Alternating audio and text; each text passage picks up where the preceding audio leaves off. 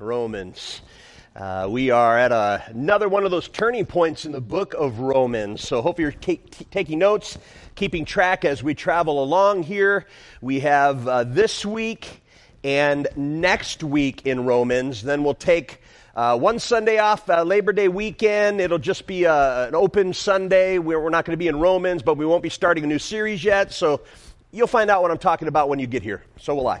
Um, and then after that, September 11th, we start a four week series in the book of Nahum Just Love. Uh, it's a great title. You'll figure it out as you go. Just Love. That's what we'll be into in September.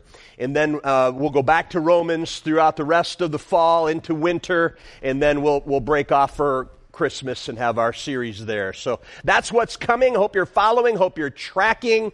Uh, just so you as a church knows, uh, we do plan on having our next family night treehouse session starts on October the 5th, the first Wednesday in October. And uh, we've got a couple of adult uh, opportunities for the, uh, the adult breakout groups, or what do we call those again? I never remember. Equipping groups. The adult equipping groups. Uh, I know Julie Gleason's leading one. I'm leading one. Mary Sovis is leading the children's treehouse this session. And just to remind everybody, we backed off a little bit schedule wise, so we're only doing two sessions a year in that family night treehouse. We used to do two, um, and then one in the winter or two in the spring. I don't know, but we're only doing two: one in the fall, and then one in the uh, winter springtime. Uh, help everybody out with our busy schedules and things. So that is our plan. We'll let you know that information as soon as we have it ready to go. Are you ready this morning? Let's pray together. Would you pray this prayer? Would you say, God, since there's something you want me to hear, I'm willing to listen. Just give God that prayer. God, since there's something you want me to hear, I'm willing to listen. And God, I pray that you would be glorified. I pray everyone hearing this would be edified. I pray that Satan would be horrified. In Jesus' name, amen. Gospel urgency keeps coming up in this series. I saw this this week. Got a, an email from my friend Barry. He was uh, sending us an article that had a lot to do with this uh, gospel urgency. And I love what Oswald J. Smith said the church that does not evangelize will fossilize. And that's just the truth. Uh, if, if we're not going to be about a church that's a so that church, so that we can share the gospel, uh, and it all turns inward. And whenever a church, I'm going to tell you historically, whenever a church turns the focus inward, what we like, what we want, uh, that just gets ugly quick. We start turning on each other then. You know, we, we remove the, the, the driving force for the church by not being an evangelizing church. We become a consuming church, and we end up consuming each other because I want my way, I want my way, I want my way.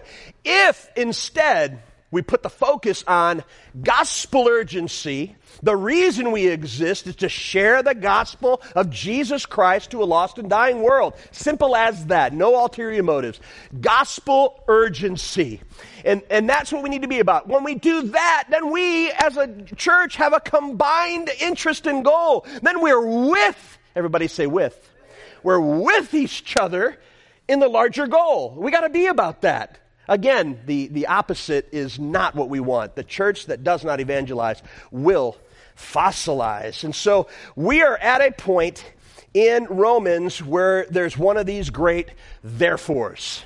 Now, remember, I taught you the, the ergo does not get you into heaven. No, therefore will get you into heaven. You need a danach, right? But now, the big uh, B-U-T, buts of the Bible, those are essential for us to be saved. But there's three important therefores in the book of Romans, okay? We'll talk about those in just a second. We'll talk about the big idea right now. Today's big idea is a believer's hope.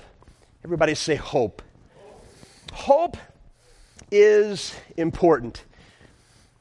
Just yesterday, uh, um, my son-in-law was at our house, and, and my daughter's home, and, and their puppy, my puppy grandchild is there, and uh, he was watching Shawshank Redemption. He was trying to remember the ending of Shawshank Redemption. We were watching; I've seen it many a times, and and I didn't realize until I watched it that that movie is about one word: hope. There's a scene where they're sitting around a table. Uh, one of the main characters had just gotten out of the hole. He'd been in the hole for two weeks because, remember, he locked himself in the warden's office and put the record player on the intercom and played beautiful classical music, just gorgeous Mozart, right? And uh, they finally had to break the door down, put him in a hole for two weeks. When he came out of the hole and went and sat at the table for dinner, they're like, but that was dumb. That wasn't worth, it. he goes, it was worth every second and, and they didn't understand. And, and they're like, we, we can barely do a week in there. How'd you do two weeks? He said, Well, Mozart was with me. And they said, You snuck the record player into the. No, he was here. He was here. And then he tried to make the point in prison if you have no hope, you've lost life. And, and they were, I love what Morgan Freeman, I'd never had heard this before. When the guy was trying to explain that to Morgan Freeman, Morgan Freeman hit the table and looked at him and he said, Hope is a dangerous thing. Then at the end of the movie, when Morgan was out of jail looking for his friend and making the journey, in the background, he says, his voice just says, Hope is a beautiful thing. I'm here to tell you that a believer's hope is everything. Hope is the reoccurring word, theme in all movies, television. You might not believe me, but Breaking Bad, Better Call Saul, Ozark, these are some of the darkest, darkest things on TV, but they're all about hope. Each episode, the leading character, which is an anti hero, is always doing something just so they would have another 24 hours of hope. I'm not suggesting that we live out any of those movies. Stranger Things 4, don't, don't judge me. Vecna's Curse, I'm all about Stranger Things 4. I, my, my telephone ringtone is the grandfather clock. That's what my telephone ring is. I, and I realized hope. They're fighting against hope. Uh, Hopper's in a Russian prison and and it, and it gets insane with aliens and all sorts of crazy stuff going on there. But they're, they're all looking for hope. Everybody say hope. Maybe you'll relate to this, old people. Uh, Star Wars.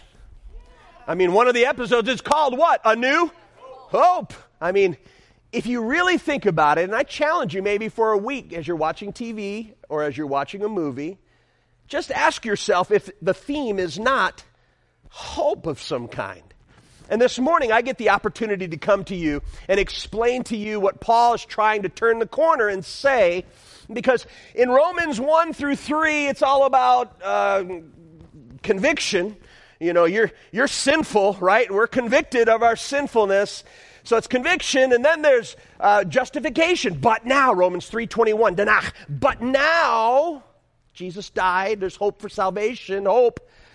And now he's turning a corner to go a little further into heading us toward sanctification. I mean, Paul's just brilliant in the way he writes this. So we're at Romans 5, 1 through 5. Let's take a look here. Let's read it together, and then I'll go verse by verse, and then we'll make some points and we'll get out of here. Romans 5, 1 through 5. Therefore, since we've been justified through faith, we have peace with God through our Lord Jesus Christ. Through whom we have gained access by faith into this grace in which we now stand, and we boast in the hope of the glory of God. Not only so, but we also glory in our sufferings because we know that suffering produces perseverance. Perseverance, character, and character, hope. And hope does not put us to shame because God's love has been poured out into our hearts through the Holy Spirit who has been given to us. I had to stop there. In my original plan, I was supposed to preach Romans 5, 1 through 25. You know, I'm just tired of it. we got to break these things down a little bit, more, more bite sized chews, right? And so we're just doing five verses today. What are we in a hurry for, right? Let's take our time. Five verses. It starts with the important word, therefore. You know the old preacher statement whenever you come to a therefore, you got to stop and look, what is it there for? Therefore can never start a conversation.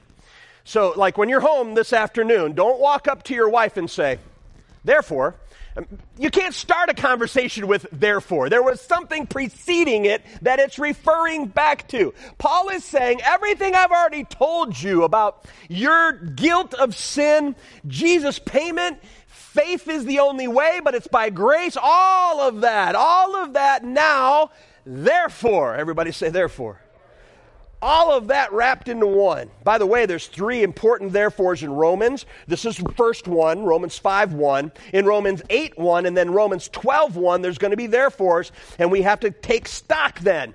Where's he at? Everything he said before this. So now here's our first therefore. Here we are. He gives a statement that is a key statement. He says, therefore, since we've been justified through faith, there it is.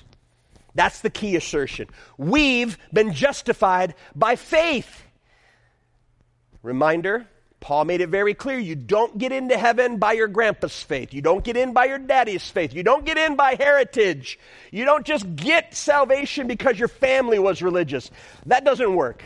You don't get in by your good works. Remember, Paul made it very clear that it's not by works. No man can be good enough or measure up enough. Remember, uh, uh, no, it was at Camp Barakel. I'm confused. Um, we talked about uh, not Nebuchadnezzar, but the guy after him, Belshazzar. Belshazzar was king, and God wrote on the wall, and he wrote, Mene, Tekel, Parsin. Just a hand showed up in the banquet room and wrote on the wall. Freaked out the king, turned white as a ghost. Knees were actually knocking. That's what the Bible says. His knees began to shake and knock. What does this mean? What does this mean? What does it mene, tekel, parsin? And it means your days are numbered. You've been weighed on a scale and found wanting, and tonight you die. Three words.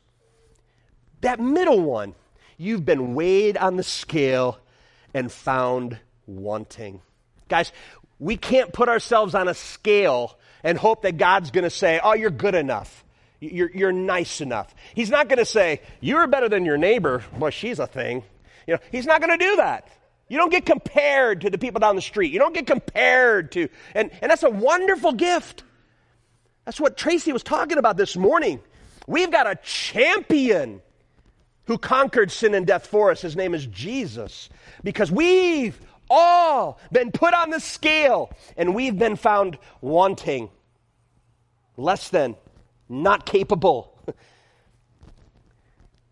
That's what we're reminded of when Paul says, We've been justified by faith. Friends, put your faith in God. Put your faith and hope and trust in God. He will not disappoint. And it's not about the quality of your faith or the quantity of your faith. Just put your faith in God. Cross the line of faith and say, I'm all in. God, I'm trusting you. Have you done that? Has there been a point in your life when you've decided, I am in, all in, by faith? If that's true, is this popping and cracking happening in your heads or is it just mine? Okay. Is it, Mark, do I need to do something? Don't tell me to stay still. They're going to tell me to stay still. I'll try. I'll try. Um, something's popping and cracking. I don't know what's happening, Mark, so I'll try to stay as still as possible. Where was I at? Um, we've been justified by faith, is this key assertion. In verse 1, we find out there's some great things that come with that. We have peace with God. Isn't that a great thing? That verse tells us because we've been justified by faith, now we have peace with God. I was talking about Tracy, that's right. I was talking, talking about maybe this help. Check, check. Am I okay? You want me to do anything different? Okay. She was talking about our champion. Jesus is the one. Jesus is the way. It's not about you. It's not about anything you can do or add to it. Remember last week I told you it's not Jesus plus you. It's not Jesus plus your good work. No, it's Jesus, period. Jesus, period. So we have peace with God only through Jesus. Don't you like how Paul has to keep making those qualifying statements? Even though he's really exhausted the whole thought, he reminds us once again you're justified by faith, so you have peace with God. But that's only through Jesus. Does he call him just Jesus there? Look at your text. What are the three words used in this when he tries to explain who Jesus is? He calls him what? Lord Jesus Christ. This is interesting because this is one of the first times that Paul has put together a, a, gospel trilogy thought in how he's explaining who Jesus is. This explanation in three words is the gospel. See, Lord is a word for deity. This is not just Jesus, a man, right, who then later found out that he was God's plan. No, no. This was God's Son sent. Amen? God's Son sent. This is deity. So he adds Lord. Everybody say Lord. And then he says Jesus. Jesus is his proper name. Hashua in the Old, Old Testament, right? Joshua, Hashua, Jesus. The word means Savior. So even in these two words, we've got God from heaven, Jesus, who's the Savior, and then he adds this word, Christos, Christ. I'm going to turn it off, Mark. And if it's still got effects on it, it's going to sound really cool. Because we can't sing, we got to have effects going on. I'll try to stand in front of this as much as I can today. Um, Christos, Christ. The word Christ means Messiah. This is a reference to Jesus is the appointed one. And so by saying this, Lord Jesus Christ, Paul is not just trying to add words. He's not got a, a, a word quota that he's got to do to turn in this assignment, right? Then you just get fluffy. He's not getting fluffy. He's actually being gospel urgent by telling us this Jesus, he's more than just Jesus. There was a lot of Jesus walking around at the day. That was a proper name. I mean, people love the name Jesus, Joshua, and they, they use this name, Joshua. My son's name is Joshua. We like the name, Joshua. Jesus. He's making sure everybody understands it's not just a guy. This is the Lord from heaven, Savior, the appointed Messiah, the one that was talked about. He's making it very clear. The gospel, who Jesus is. That's verse one. Verse two, we get the word through. Everybody say through. So Paul uses through a lot. It's through Jesus and it's through faith, right?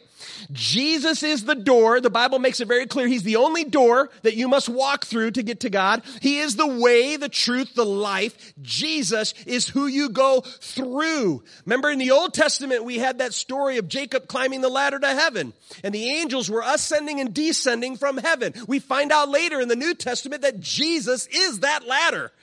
He's the door. He's the ladder. He's the road. He's the way. It's Jesus. We go through him. To obtain what? To obtain a standing in grace, verse 2 says. I often tell you that when you go to heaven and meet God, He's going to want to know who's paying for the sin. Remember, I always talk about this. And what are you going to say on that day? It's all about standing, being able to stand before the judge. If you're if you're guilty with no hope, that's the knee knocking moment, right?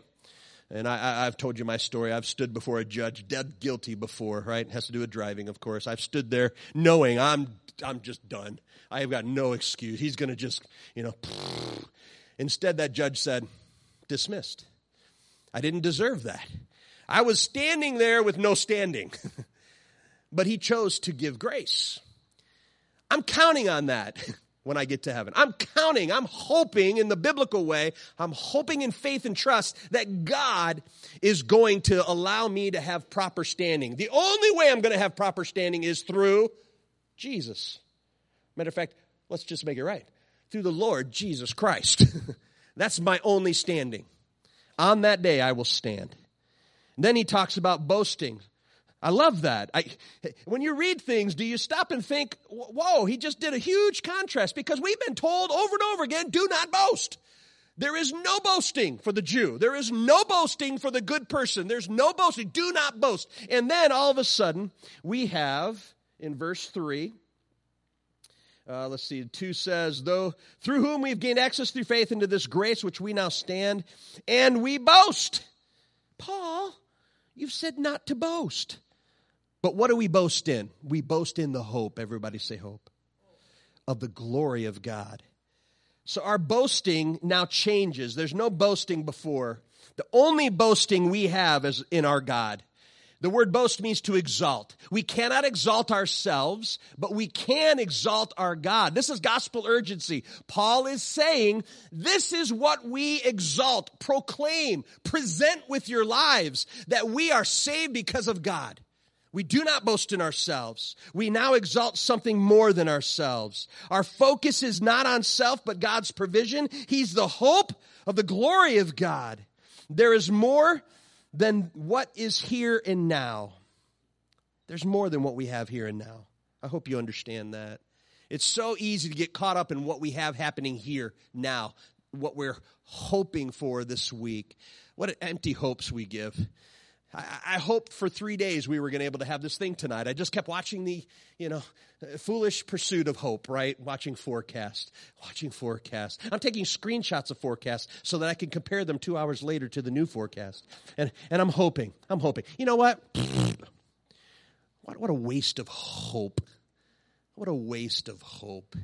If, if you want to know weather, I love, I love Dave Rexroth. I, I love Rexy. Rexy's my favorite forecaster. He's great. He's wonderful but I just had the feeling they're guessing pretty much. And I love him still, but he, his best attempt would be like, hey, everybody, there's weather today. Go outside and see what it's like. right? I mean, they're good at it. No, they are good at it, but they just, I mean, they forecasted rain all day yesterday. Possible hail. I got a sprinkle. What about you? Anybody? I mean, nothing. And so, hope, we hope so that's why God says, don't do it. Don't hope. Don't put your hope in the here and now. Don't put your hope in what you have today or what you hope to have tomorrow. Forget the nonsense of a silly hope and exchange it for a presentation to the world of our real hope, the gospel, Jesus Christ. And then he goes to verse 3 we glory then. I, Paul's a genius. I mean, look what he's done so far today. He, he's, he's talked about hope, and then he moved hope to a different thing, and then he talked about, uh, and then all of a sudden it's boasting, and then now all of a sudden he's talking about glory, and, and the hope in glory. That's the future tense. That's like what, what's coming, glory. And then he says, now glory in your sufferings. He's brilliant. He's brilliant how he just takes words and he makes you think. We're to glory in our salvation. And that glory is not on us, it's on God. We should present that. But then we turn it around and he tells us to glory in our sufferings. Really? Sufferings. And I believe what he's talking about there is real tribulation. I mean, real Christian suffering. I want to warn us to be careful with that a lot of what we call suffering in in uh, Western America is is very little suffering. There's some I know. Some of you are like, "Oh, it's so bad," but but really, I mean, you know, let me just tell you. I was at Camp Barakel over a week ago, and and I was having a discussion. I was discussing all the Yetis and all the other fancy coffee cups that I have, and how none of them work. And I was with some coffee people, and we love coffee, and I really like good coffee. But I just, I bought the Yeti. I got the fanciest, most expensive Yeti, but it's got a magnet snap top thingy, right? You know the slide thing? You know the problem with that, right? You open it to drink, and if you forget to close it, the coffee gets cold. But if you close it every time, you go to drink and you get nothing, and then you're like me, you try to open it with your tongue. It's a mess. It just doesn't work. And we were like, oh, yes. We were all agreeing. Oh, whoa, woe is me. How can it be that coffee can be so difficult? And somebody said, but hey, alas, Pastor Don, there is a cup called Contigo. And Contigo has a button, a button. I said, there is such a thing. Yes, yes. I ordered it. By the time I got home from camp, it was on my porch. How rough do we really have it? I, I mean, seriously. First world problems. Say it with me. First world problems. I do like the cup, by the way. One issue I have in life has finally been solved. Praise the Lord.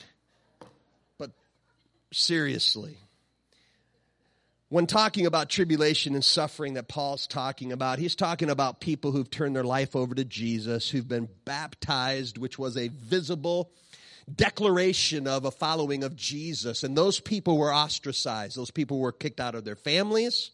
These people's lost jobs. They were no longer to do commerce. That is suffering. The moment when you declare yourself a Jesus follower and you're no longer able to go to work, you're no longer able to buy goods, you're no longer able to be loved by your own family, then we'll talk about suffering. I want to be very careful.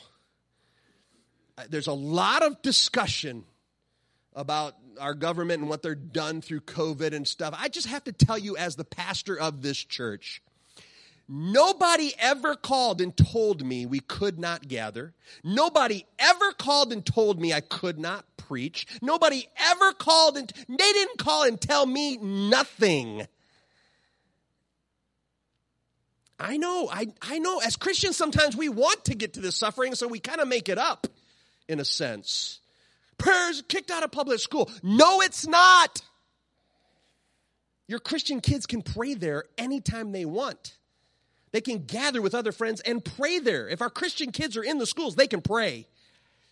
We were going downtown tonight, friends, and in a microphone, I was going to sing 12 songs about Jesus and preach a message about Jesus, and they didn't care that we did that.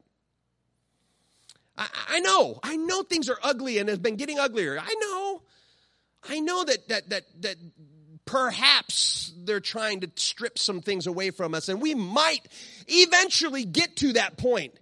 But I have to let you know, I called our township offices during COVID to say, we're going back in person. And I, I thought about it and prayed about it. I thought it would be only right to tell them we're going back in person. And so I thought about it, wrote out some notes and stuff, and I called Brandon Township to tell them that we were going to come back to live services. I got them on the phone and I said, listen, I don't know who I need to talk to, but I'm letting you know as the pastor of Oakwood Community Church that we've made the decision with the elder board that we're going back to live services. And their response was amazing.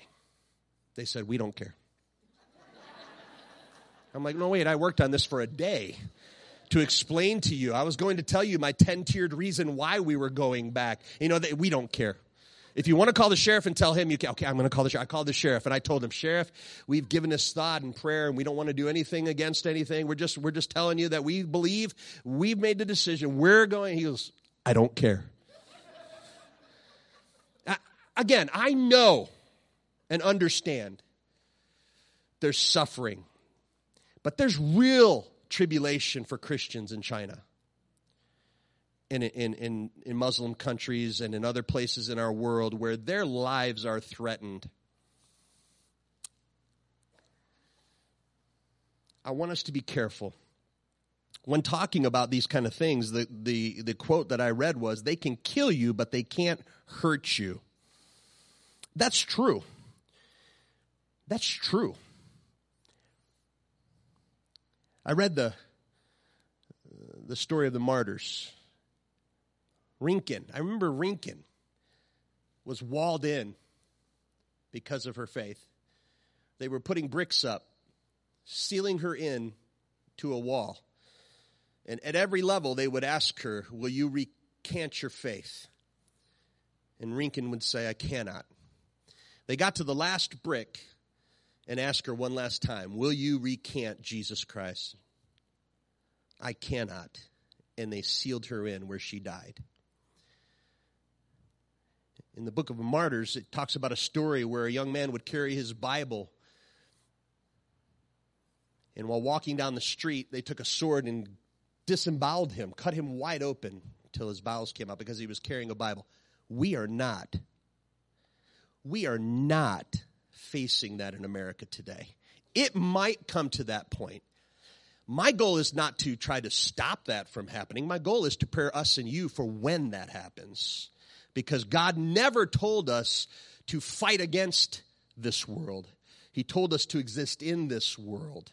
Sometimes we live at peace and the world gives us peace and the wind is in our sails. Sometimes the wind goes against us and it's in our face. The question isn't us getting our way in every one of those scenarios. The question is, how do you respond when the wind is at your back and the sails are full? Were we gospel urgent people? Was the church out there doing everything we could to share the gospel when the winds were for us? When, when Billy Graham would preach and we could uh, constantly point people toward an evangelist did we do what we were supposed to do? So the question is, when the wind's in your face, what will we do? How will we stand? It's not about stopping the wind from hitting our face. We as Christians have never been told to tear down the world's monuments and to avoid the fire. We've been told to head to the fire and God will be with you.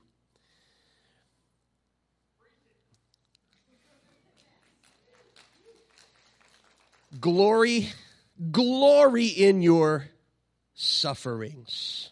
They can kill you, but they can't hurt you. As a believer, I know that's true. It's hard and real. Jay and I were talking about this. Both of us have had this experience where we thought we might be dying. And when you think you're dying, all of a sudden you start realizing how much you're holding on to this life, right? On a good day, when I'm feeling healthy, I'm I'm like, yes, anytime, Lord, I'm ready to go. I'm at peace with God. And then you get a diagnosis of a pancreatic cancer, and you're like, wait a second, no! Um, I don't actually want to die. Remember the country song, Everybody Wants to Go to Heaven, but nobody wants to go right now? Yeah. And so Paul is letting us know suffering and tribulation is real for the believer. They can kill you, but they can't hurt you. And then he says, honestly, it's good for you. A little suffering will produce what? Perseverance, sticking with itness, endurance. Perseverance produces character, and proven character produces hope. That's what verse 4 says. Verse 5 says, Hope does not put us to shame. Why? Because we have God's love and His Holy Spirit. That's the breakdown of this whole passage. Five verses, Paul brilliantly lays it out for us. And so I'll give you quick points today. A believer's hope. After reading all this, you have to put this as point number one. Through faith, we've been justified. That was Paul's big statement. His meta narrative was by faith, we've been justified. Through Jesus, through grace, justified before God. That's gospel urgency. The Bible would say we should present that, Pre- present that to the world, our hope. We should always be prepared for the hope that you have. Always be prepared to give an answer for the hope you have within you. Gospel urgency. And that brings us to number two. By grace, we stand. By grace, we can stand. And I think I found three things where we need to stand. Number one, we stand with a clear conscience before God. Amen. That's peace with God. Can you stand before God today with a conscience clear? Knowing that you're a sinful person, but my conscience is clear because I've asked Jesus to forgive me of my sins, and his forgiveness removes sin. I can stand before God with a clear conscience.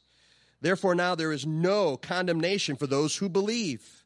Can you stand before God with a clear conscience? The second thing I see is we can stand through suffering with God. With, everybody say with.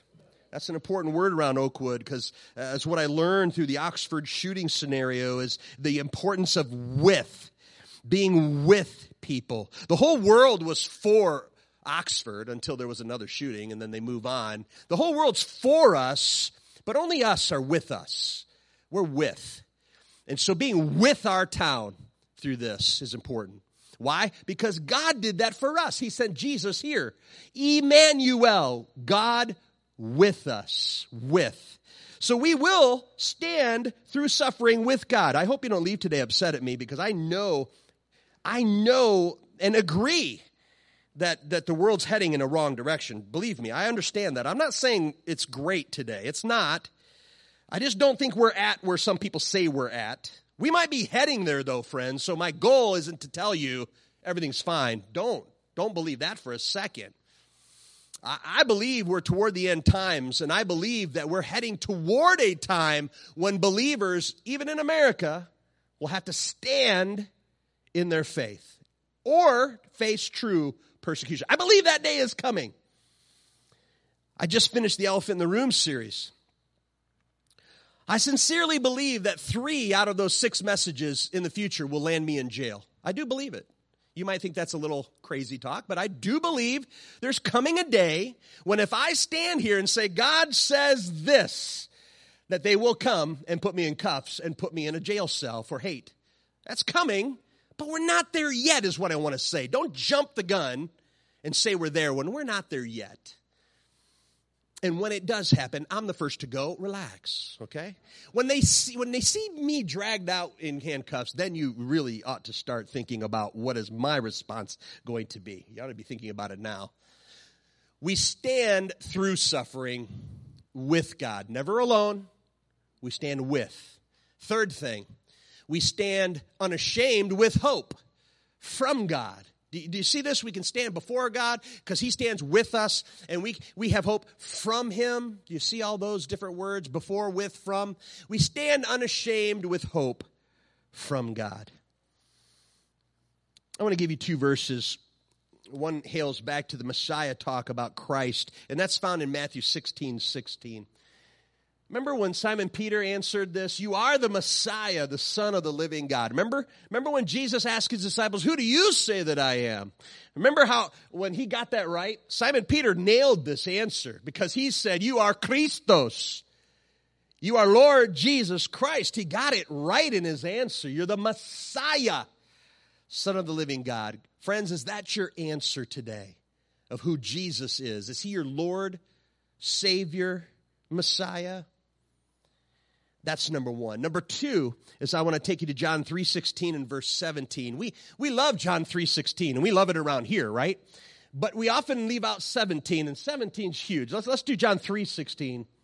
Uh, no, that's First John. We need the, the actual John 3.16. Go ahead and find it. They know the first part. Ready? For God oh, you're getting there, right? We, we do so really big here. Ready? For God so loved the world that he gave his only begotten son that whosoever believes in him i love that word whosoever because i'm a whosoever. Tim you're a whosoever. And, and, and y'all are whosoevers. Go ahead and just put your hand in the air right now. Everybody put your hand in the air. Say i'm a whosoever. And john 3.16 declares that whosoever believes in him shall not perish but have everlasting life. Amen to that. That's john 3.16 but then let's see what he went on to say in verse 17. For God did not send his son into the world to condemn the world, but to save the world through him. Don't forget what the gospel writers were trying to get across here. God loves us. Jesus wasn't sent here to condemn the world. The law condemns us. Jesus came to save us. We get the opportunity to present Jesus. Why? Everybody say hope. He's the hope. A believer's hope. Do you have him today? Do you know him today? Are you gospel urgent today to tell people about Jesus? Not the one who comes to condemn, but the one who comes to free and to save. Today, as you're sitting here, do you know it? Do you know him as your Savior? Have you allowed him to be your champion? I'm going to ask the band to come. We're going to, we're going to close with that song, Champion, one more time. You are my champion. And I know there's, there's words in this song that talks about I have uh, the authority, but the song points at Jesus, not at me. I know some groups might take this and say, oh man, I got all this power. I got all this. No, no, no. This, this song, I think, is pointing us to Jesus. You are my champion. Undefeated by the power of your grace. That's Jesus. Do you know him today? And if you know him, are you sharing him today? If he's your champion, we ought to tell the world about him and be urgent about it. Let's close in song. I'll, I'll pray us into this song and then we'll sing. Father, we thank you for your word. And God, we pray as believers in a dangerous time, Lord, we do believe the winds have changed. We do believe that our society is heading further and further and further away from a tolerance of biblical truth. We understand that. Lord, we do hopefully see and understand that there's coming a day when we, we possibly will have to stand at tribulation when the world's saying either recant Jesus or die. And, and Father, we'll have a choice to make then. But Father, at this point, help us to be careful. Help us be careful. Help us not to invent things that aren't there. Help us to understand where things are possibly heading. But God, help us to commit to glory in our sufferings and to, to persevere. Help us to uh, look to our champion and understand that everything that's been done is finished. We have revelation. We know what the end of the story is that they can kill us, but they can't hurt us. Father, to be absent with this body is to be present with the Lord. I believe it. I believe it. That's our hope. And it's not some silly hope like weather forecasts, like hitting the lottery. God, this is the blessed hope and a glorious assurance. God, we put our faith in our champion. And because so doing, we glory in Jesus. We glory in your salvation. And we'll glory in our sufferings, all on account of what you've done. In Jesus' name. Stand with us and let's sing us out today.